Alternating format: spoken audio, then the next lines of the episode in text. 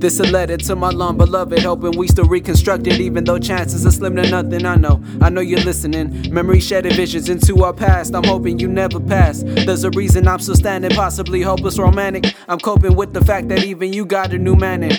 How? How could I hurry about your life? Remember skipping school, go to Chick fil A just to grab a bite? Go back to the house, listen to music. I told you my influence, never told you that you were my motivations. Acoustic gave me a sense of direction. And even though you were a lesson, that smile was a blessing. Relationship full of questions, just Sephora investments. Though fellas understand that. Walking out that makeup store with that Sephora handbag, but you don't need it. Beauty lies under the skin, the eyes don't ever see it. Looked into your eyes and saw the world, my visions never deepened that much. Pull out game was quicker than a handgun. Jokes aside, at all times, you always have me feeling so blessed. At times I'd always feel stressed. Take it out on you, arguments never were the best, but you still always ended up getting the last word. Conversate what ended be in my last verb, and even I have slurs. When I think about those hypnotizing eyes, talk about the weakness, you still kryptonizing mine, and hoping we could work it out. It end up improvising time, cause even we had our own problems, ain't no emphasizing mine, no.